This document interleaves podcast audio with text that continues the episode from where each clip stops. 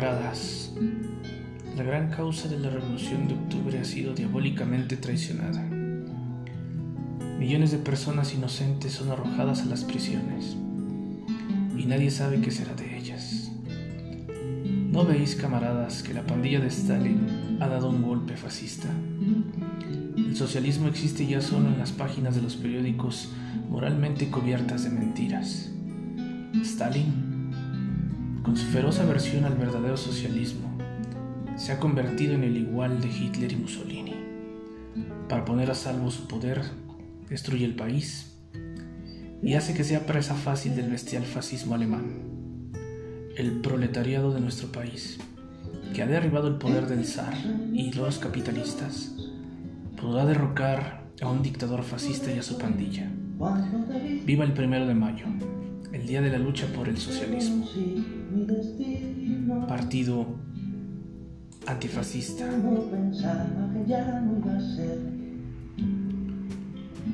Lev Landau o Lev Davidovich Landau eh, fue un físico y matemático, físico teórico, ah, nacido un 22 de enero de 1908 en Baku, en lo que es Azerbaiyán. Muy conocido, o al menos eh, sus textos, aunque no mucho sobre su vida, eh, sus textos de física teórica que publicara o que escribiera junto con uno de sus estudiantes, Lifshitz, estos eh, libros suelen ser muy utilizados en los, eh, posgrados, en las universidades. Ah, suelen ser textos especializados, pero muy, eh, muy agradables, una visión y una manera de explicar las cosas muy peculiar, muy particular de Lev. Ah, Landau posiblemente es uno de los eh, físicos, uno de los científicos más importantes eh, de Rusia, aunque, como lo mencioné, nace en Azerbaiyán, pero eh, pues es muy conocido por su participación en muchísimos, ah, en muchos institutos rusos, por su participación y su lucha por mantener eh, la ciencia pura en las universidades, en los institutos, en Ucrania eh, y por muchas otras anécdotas. Pero hay una en particular que es bastante peculiar, una, parte de su vida eh, bastante peculiar y es el incidente que tiene precisamente con Stalin y con todo lo que hay en torno a Stalin. Era eh, declarado y, se comprueba un ferviente opositor de Stalin. Finalmente Landau era una persona decente. Como buena persona decente estaba en contra de, Stalin y todo su terror y toda la traición eh, que hace este personaje al, socialismo en, Rusia. Ah, Landau eh, por ahí de los nueve años más o menos, eh, tiene aproximadamente nueve años cuando estalla la Revolución Soviética en el 17 y se considera a lo largo de su vida y, a lo largo de, de, todo este tiempo en el que anduvo eh, penando y que anduvo batallando con las fuerzas de Stalin, con la KGB, eh, se, siente y se asume hijo de la revolución. Ah, termina estudios en el 27 y continúa, termina estudios eh, primeros en el 27 y continúa en el Instituto eh, Físico Técnico en, Leningrado. Empieza, empieza a figurar en la ciencia de Rusia. Eh, para el 29, más o menos, aproximadamente 1929, se le da el permiso porque ah, en ese tiempo tan ajetreado se tenía que solicitar eh, al gobierno el poder salir del país, se le da el permiso y viaja a Copenhague en donde conoce y está un año con, eh, con Niels Bohr, eh, el célebre científico que está en su apogeo y que está eh, mostrando una nueva física, la física cuántica, y de la cual obviamente Landau, al ser un maravilloso científico, y un ser muy curioso se queda fascinado con esta nueva física. Ah, en Inglaterra conoce al que sería eh, su amigo y pieza eh, clave en lo que va a suceder en esta historia que les voy a contar, en esta anécdota de su vida.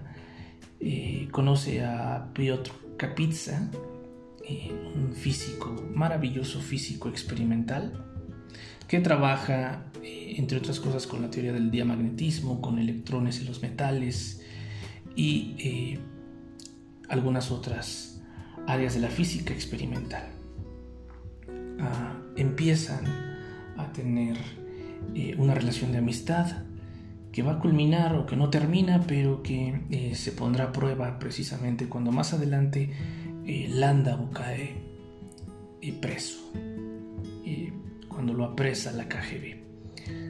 Ah, para 1932 aproximadamente se marcha, parte hacia lo que se conoce como Kharkov para dirigir la división teórica del Instituto Físico Técnico eh, Kharkov en, en, Ucrania eh, y empieza a trabajar. Entonces traslada de Leningrado, está eh, permanentemente entre Leningrado, en Ucrania, y empieza a establecer toda esta base eh, y toda su visión de lo que es para él la ciencia pura, la ciencia incluso básica, la empieza a defender por eh, sobre los intereses eh, del gobierno, el interés constante de pretender llevar a la ciencia con fines ah, militares.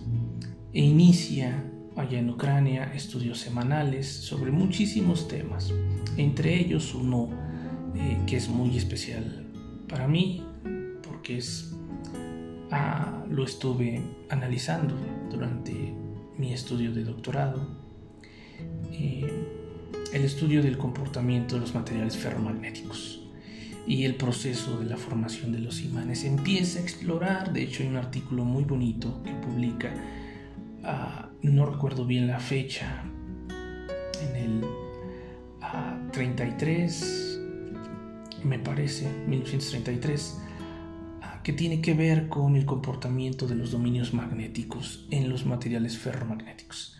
Ah, básicamente empieza a hablar de que hay regiones con distinta orientación magnética, lo cual permite ciertos comportamientos, pero que además estas, estas regiones, ah, dependiendo de la intensidad de campo de un campo externo que actúa sobre el material, pues se pueden hacer más grandes o más pequeñas, o algunas pueden predominar eh, sobre otras. Empieza con estos estudios maravillosos. Ah, es reconocido por ser un maestro muy capaz, es decir, uno de los científicos más importantes, más maravillosos de su época, eh, muy, muy entusiasta y, como lo decía al inicio, muy conocido por esta eh, serie de, libros que publica eh, con su alumno Lifshitz, el curso de física teórica, el cual se compone de nueve volúmenes, se, ha convertido en todo un clásico. Es decir, cualquier estudiante de posgrado y ahora eh, de licenciatura, incluso ah, de cualquier carrera de ingeniería, de matemáticas o de física, tiene o debería de tener en su cabecera un libro eh, de estos del curso de física teórica de Landa. Ah, es también muy conocido eh, su, temor, el temor que tenía Landau por escribir las cosas. Eh, tan es así que es precisamente por eso que su alumno Lipschitz se encarga de la escritura de, estos libros, de estos maravillosos libros. Ah, hay muchas eh, anécdotas si uno se pone a buscar en la red, si es que le interesan estas cosas, ah, sobre lo que sucede precisamente en esa época, entre el 29 y el 39 más o menos en esa, a lo largo de esos 10 años, sobre la vida de, de Landau.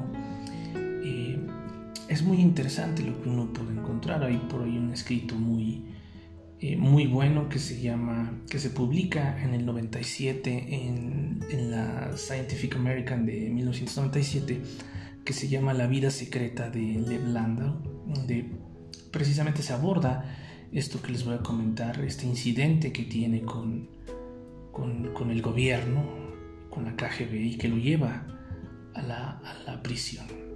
Eh, Hendrik eh, Casimir, quien conoció a, Landau, otro, otro eh, científico importante, pues decía de él que efectivamente era un comunista ferviente, muy orgulloso de sus, de sus raíces, se consideraba sus raíces revolucionarias. El mismo Landau se consideraba hijo de la revolución del 17. Tal es así que en el 35 publica un, artículo bastante interesante que se llama o se titula en español Burguesía y Física Contemporánea. Es, es maravillosa esta idea, es muy bonita esta idea de, de confrontar a la tiranía con la ciencia, ¿no? que, que, contrario a lo que pretendían hacer estos dictadores, a la ciencia era el camino en contra de todos ellos, la ciencia contra la tiranía, la ciencia contra los abusos de la burguesía.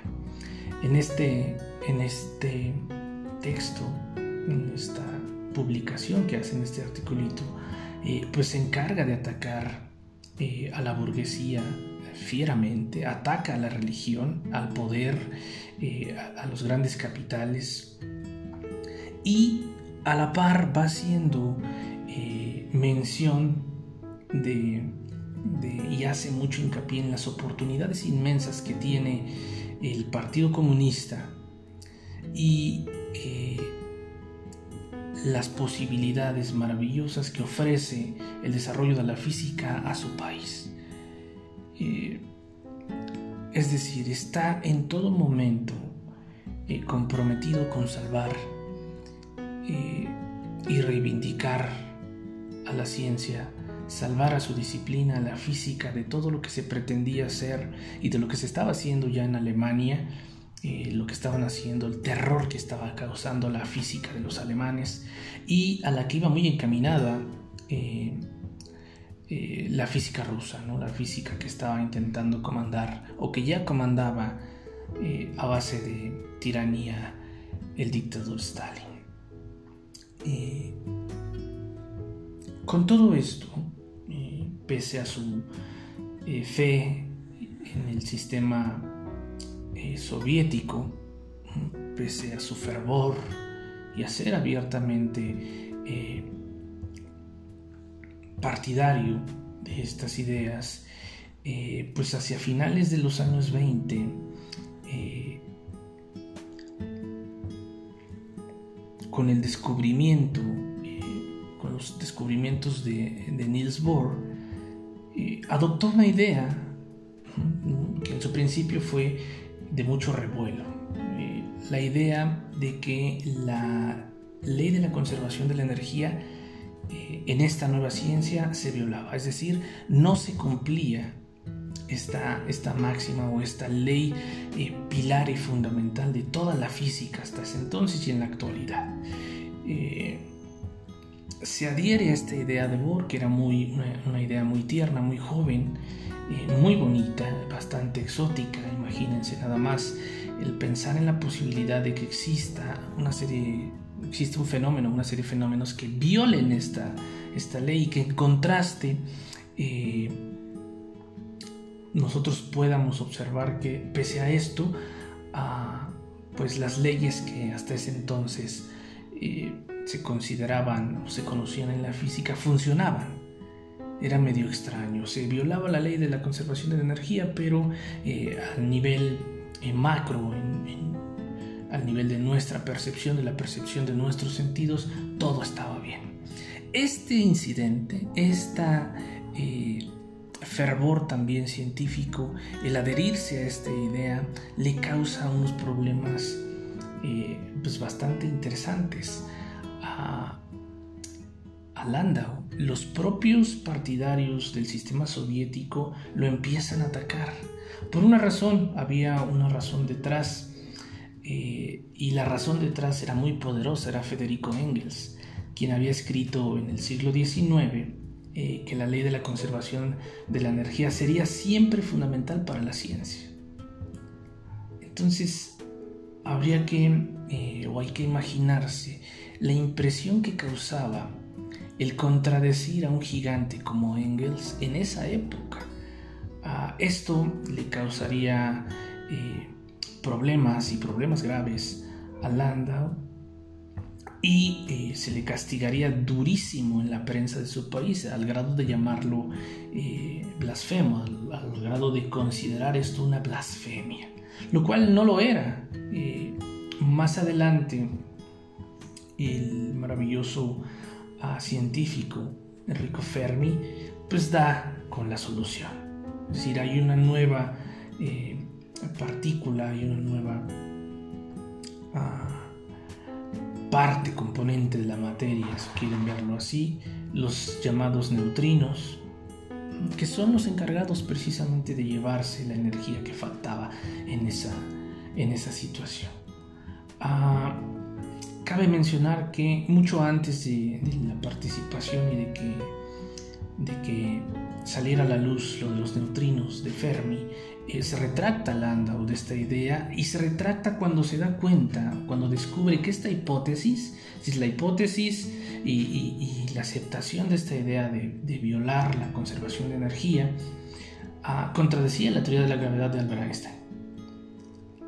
Eh, es sabido, y de hecho hay un libro que se llama ¿Qué es o qué significa la teoría de la relatividad? escrito por Landau, o bueno, más bien, eh, él es el autor, él tenía problemas con la escritura, no le gustaba, tenía una serie de manías y por ahí alguien más lo hacía. Pero ah, es conocido que eh, fue un ferviente seguidor de Albert Einstein y de sus ideas, maravillado con ah, la relatividad. Entonces cuando él se da cuenta que contradice o que está en conflicto esta idea de Bohr eh, con la ley de, o la teoría de gravedad de Albert Einstein, la abandona totalmente y se inclina evidentemente por ah, las ideas de Albert Einstein. Entonces, pero no queda eh, ahí este incidente, se le considera y se le castiga duramente y eh, por atreverse en principio aceptar estas ideas como una herejía científica, el, científico hereje. Así se le, no se le llamó, pero se, le hacía eh, saber ese, eh, el desacuerdo. Eh, no tardaban en, hacerle ver que era una blasfemia.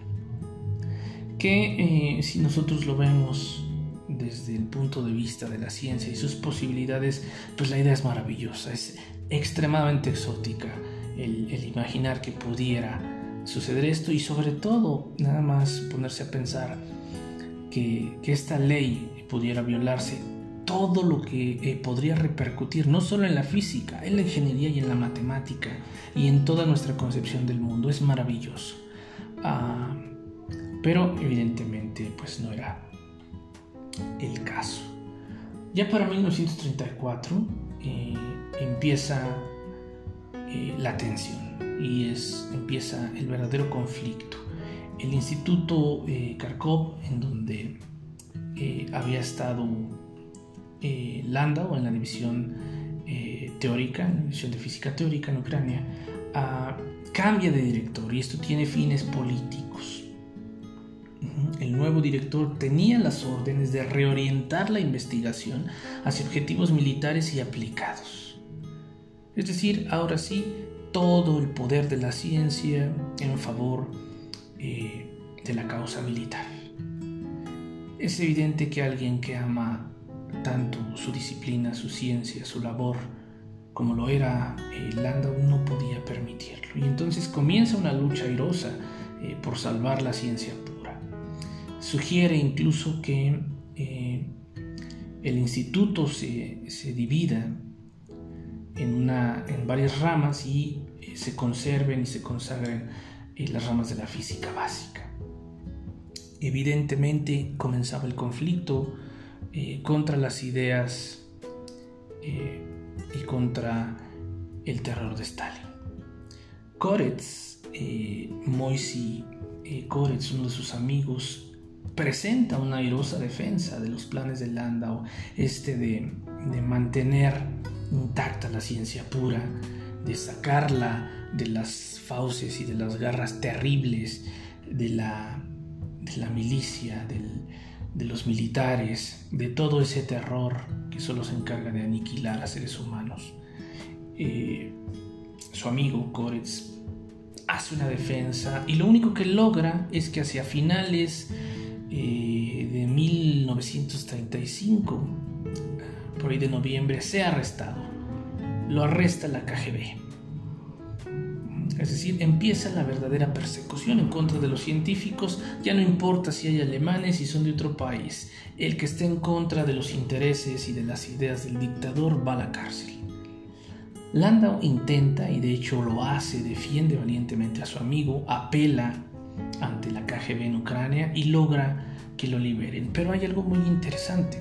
En el expediente de Koretz, eh, la KGB eh, pone una serie de notas y eh, hace hincapié en que pues hay que tenerlo muy vigilado. porque, por ahí se menciona, en el, archivo, dice, era miembro de una organización contrarrevolucionaria dirigida por Landau. Empieza eh, a sonar esto de la, de la contrarrevolución, de eh, pequeñas organizaciones contrarrevolucionarias que eh, tenían la finalidad de atacar el régimen de Stalin. Y mencionan aquí, por vez primera, a Landau como uno de sus dirigentes. Ya para 1937, abiertamente la KGB empieza con los arrestos de físicos alemanes eh, en, en, Kharkov, por ejemplo, eh, de físicos ucranianos, físicos rusos.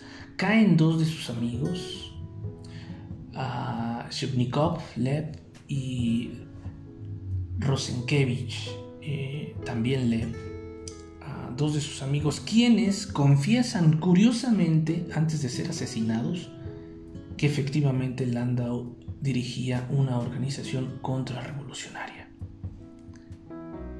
Ah, aquí es donde vuelve y donde entra en escena de manera muy, pero muy activa y va a ser fundamental eh, su amigo, uno de sus mejores amigos, Priot eh, Kapitsa, quien le ofrece una jefatura en Moscú en la división eh, teórica del Instituto de Problemas de Física.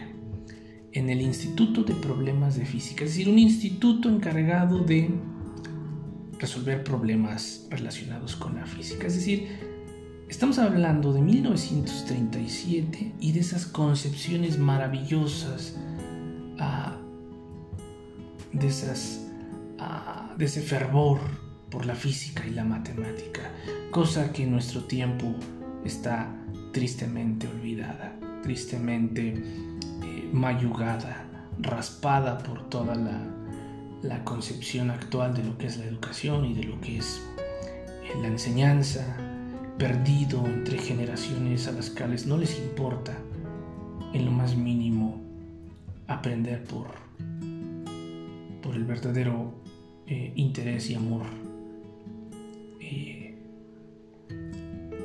por estas disciplinas. Entonces eh, se va, eh, parte a, a, Moscú y se instala. Koretz, Moisley Koretz, ah, pronto llega también con él y se instalan allá. Finalmente eh, ocurre lo que tarde que temprano ocurriría. El 28 de abril de 1938, Landau a Koretz y Rumer, otros sus amigos, son arrestados. Y a la par empieza el desprestigio y empieza todo este estigma. Sus alumnos y colegas, alumnos que defendían fervientemente a su profesor, al cual querían, admiraban y respetaban, cosa que se extraña también en estos tiempos, ah, pues bueno, son criticados y son eh, tachados de herejes por, esa, por ese desliz que tiene Landau al, al, aceptar las ideas de Bohr, porque prácticamente iban en contra del materialismo dialéctico e incluso eh, pues esta combinación, el, ir en contra del materialismo y de estas ideas de la conservación de energía, pues prácticamente era, ir en contra o significaba ir en contra de eh, Federico Engel y de todo esto, de lo cual eh, los soviéticos, la Rusia, se sentía pues muy orgullosa. Eh, pero más allá de las acusaciones de, podemos llamarlo, de herejía científica en contra de Landau, ah, había algo detrás y algo eh, que sí tenía que ver, mucho más peligroso, algo que sí tenía que ver con la organización contrarrevolucionaria. Esta organización pues tiene que ver con eh, más que nada con un panfleto y con un, artículo eh, que publica Landau y algunos de sus amigos precisamente eh, unas semanas antes del desfile del primero de mayo. Landau y Koretz son declarados culpables y trasladados eh, a la prisión. Eh, Landau fue trasladado a la prisión de Lubyanka y ahí es precisamente donde empieza el problema, el verdadero problema para, para el maravilloso físico. prácticamente el físico el matemático y el ingeniero a veces, aunque no se le quiera ver así, es un ser interesante. Los teóricos, sobre todo, son muy interesantes, son seres bastante sensibles, ah, con una afinidad y, con una afinidad por el mundo, por, las cosas, por eh, la naturaleza, la filosofía. Son personas excepcionales. Ah, aunque algunas a lo largo de la historia también han sido bastante siniestras, pero el teórico y el caso de Landau es prácticamente un ser ah, entregado enteramente a su disciplina, a la ciencia que tanto ama. Poner a un ser así, con esa sensibilidad, en una prisión y en una prisión como la de Lubyanka o las prisiones rusas era prácticamente condenarlo a a la muerte. Eh, un lugar en el cual se detiene siete horas de pie eh, y bueno, se le amenaza con llevarlo todavía a lugares más siniestros. Era eh, prácticamente la muerte de Landa. tan es así que dos meses tardó en quebrarse. Es decir, en solo dos meses tarda su, su valentía en romperse su fervor y hace una confesión. Eh, confiesa haber escrito este panfleto y confiesa pues estar en desacuerdo con las prácticas que lleva a cabo el dictador. En la confesión dice algo más o menos así. A principios de 1937 llegamos a la conclusión de que el partido había degenerado eh, y de que el gobierno ya no actuaba en interés de los trabajadores, sino en provecho de un núcleo dirigente. Es decir, ah, ya no estaba en la mira del gobierno el trabajador, sino ahora se habían volcado a los intereses de la burguesía. Eh, Koretz es quien precisamente convence a Landau de, la necesidad de emprender acciones como estas, acciones muy directas, de eh, la publicación de este panfleto. Los dos eh, conspiradores firman el manifiesto con un nombre de una organización imaginaria eh, y así iniciaban su, su, su contrarrevolución, su ofensiva en contra de Stalin. Pero más que una ofensiva contrarrevolucionaria era la idea, la idea detrás de mantener intachable, de mantener pura a la ciencia, apartada de todas las bestialidades de estos eh, tiranos. Koretz pasa 20 años en, el, Gulag. El Gulag es eh, eh, un lugar para presos políticos. Ah, y pues el problema es Landau. Landau en prisión a los dos meses se rompe su espíritu y prácticamente está condenado a muerte. No hay que emitir una orden directa. El físico teórico maravilloso, tan sensible eh, con el mundo, ah, en esa, en esa eh, intimidad que puede tener el científico ah, con su entorno, pues va a morir. Eh, es imposible que sobreviva a, las condiciones en las cuales eh, lo tienen. Y aquí es precisamente donde entra eh, algo muy interesante, algo muy bonito, el valor de la amistad. Eh, Capizza prácticamente salva de la muerte a Landa. A Capizza, si bien no estaba del todo a favor de las ideas que tenía Stalin para la ciencia, logra salvarse de caer preso al adherirse un poco a los intereses, no a los intereses, pero digamos a tratar de hacer el menor de los daños posibles desde dentro. Eh, se instaura como uno de los científicos más importantes de Stalin y empieza a trabajar, eh, obviamente vigilado constantemente por la KGB. Ah, gracias a, un descubrimiento maravilloso que hace Kapitsa, a su creación de una nueva técnica para la producción de oxígeno, el cual es vital para la metalurgia y en consecuencia obviamente para la industria y de mucho valor entonces para los intereses de Stalin, eh, pues gracias a esto eh, empieza a maquinar eh, una idea para sacar a Landau de la cárcel. En 1938 el jefe de la KGB desaparece, empieza a ocurrir algunas cosas medias extrañas en el gobierno, en la KGB, pero tras dos años de carnicería de Stalin, pues prácticamente este ha conseguido su propósito, y el cual era destruir tanto a rivales reales como imaginarios, a enemigos y amigos, y ahora a tratar de emular el camino de los eh, alemanes en términos de la ciencia. La ciencia al servicio de los militares, de la destrucción, de la muerte, de las dictaduras. Ah, ante todo esto, sobre todo ante la muerte, no la muerte, la desaparición, eh, y pues sobreentendido la muerte del jefe de la KGB, pues empiezan a aparecer una serie de oportunidades y aquí es donde entra en acción Kapitsa. Ah, escribe al primer, al primer ministro, eh, en ese entonces Yacheslav eh, Molotov, que acaba de hacer un descubrimiento maravilloso, el más desconcertante en el campo de la física moderna, así lo describe, pero aquí empieza lo maravilloso.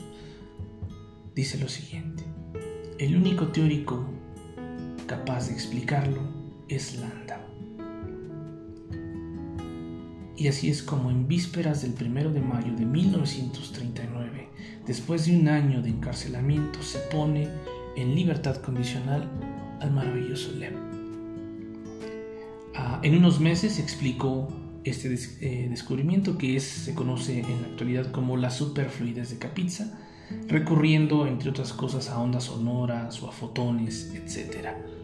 Esto, junto a otros estudios, eh, pues hace que ambos ganen el Premio Nobel de Física algunos años después.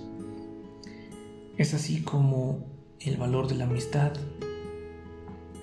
el eh, cariño y la fidelidad que puede tener un amigo sobre otro, eh, es así como triunfa o puede triunfar eh, por sobre las tiranías. Es así como eh, una maravillosa muestra de amistad eh, salva la vida de este maravilloso físico al cual le quedaría mucho por vivir eh, más adelante un accidente trágico en automóvil que, le, que lo deja en unas condiciones bastante lamentables, pero que afortunadamente dejó un legado científico maravilloso. Maravilloso, un legado teórico estupendo, eh, que desafortunadamente no es tan eh, estudiado en estos tiempos. Esta es la historia o la anécdota de cuando el maravilloso eh, físico y matemático ruso se opuso fervientemente a los intereses de Stalin. Pero sobre todo, esta es la anécdota de cómo la física se opuso a la tiranía y de cómo una amistad salvó a uno de los científicos más maravillosos de todos los tiempos, Lev Davidovich Landau.